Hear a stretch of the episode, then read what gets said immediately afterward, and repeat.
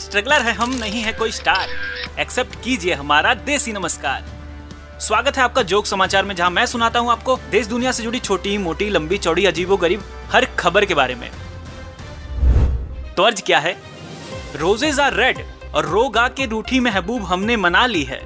World cup 2023 में team India ने semifinal में जगह बना ली है। गुरुवार को इंडिया और श्रीलंका के बीच खेले गए वर्ल्ड कप 2023 मैच में टीम इंडिया ने श्रीलंका को 302 रनों से हराकर सेमीफाइनल में अपनी जगह बना ली। श्रीलंका की सारी टीम 55 रन पे ही चलती बनी। 55 रन। इससे ज़्यादा रन तो गली क्रिकेट में बच्चे प्लास्टिक वाली बॉल से बना लेते हैं।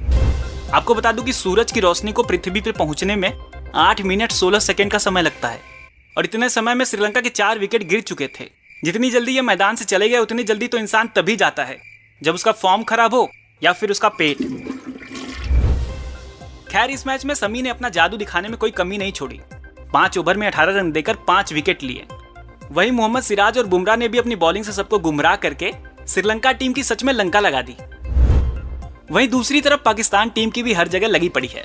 मैदान में, सोशल मीडिया पे और अपने घर पाकिस्तान में हर जगह पाकिस्तान टीम की बैक बेंचर से भी बुरी परफॉर्मेंस देख के वैसे ही उनके फैंस मुँह फुलाए बैठे हैं। ऊपर से इनकी आग में घी डालने वाली हरकतें कम नहीं हो रही हैं।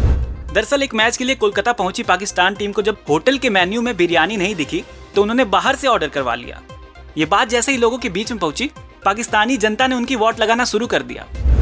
उन्होंने कहा कि 2019 वर्ल्ड कप में भी ये पिज्जा बर्गर खाने के चक्कर में इन्होंने मैच पर ध्यान नहीं दिया, और अब इस वर्ल्ड कप में भी इनकी हरकतें कुछ ऐसी ही हैं। पाकिस्तानी टीम को हार की नहीं, बिरयानी की चिंता है। और अगर ऐसा ही रहा तो ये इंडिया से वर्ल्ड कप नहीं, बिरयानी की प्लेटें लाएँगे। खैर, बढ़ते हैं अगली खबर की तरफ़। यूट्यूबर और बिग बॉस के विनर एल्विस यादव के खिलाफ पुलिस ने रेप पार्टी ड्रग्स और सांपों की तस्करी के आरोप में एफआईआर दर्ज किया है। अरे एल्विस भाई के आगे कोई बोल सकता है क्या? ये तो नहीं पता पर अब पुलिस इनके सामने ज़रूर बोलेगी और ये उनका जवाब देंगे। बताया जाता है कि इन पार्टी में फन करने के लिए सांप के जहर से नशे किए जाते थे। मतलब सांप के फन से फन वाह ये तो पन हो गया। खैर पुलिस ने मौके पर ही पाँच लोगों को अपने हिरासत में ले लिया है।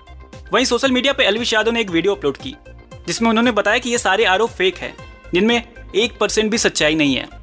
इस केस में वो पूरी तरह से यूपी पुलिस का साथ देंगे और इस केस के बारे में वो सब कुछ सांप साफ़ बता देंगे। सांप साफ़ बाकी पुलिस एल्विस और सांप के विस के कनेक्शन के बारे में जाँच कर रही है और साथ में ये भी पता लगा रही है कि इस केस में और कौन कौन हिस्सेदार है। तो आज के लिए बस इतना ही। मैं आपके लिए ऐसे ही देश दुनिया से जुड़ी छोटी, मोटी, लंबी, चौड़ी अजीबो गरीब खबरें लाता रहूँगा। और बबली नाम था हमारी एक्स का तो उसे ऐसे ही भुलाता रहूँगा। मिलते हैं अगले एपिसोड में। Peace out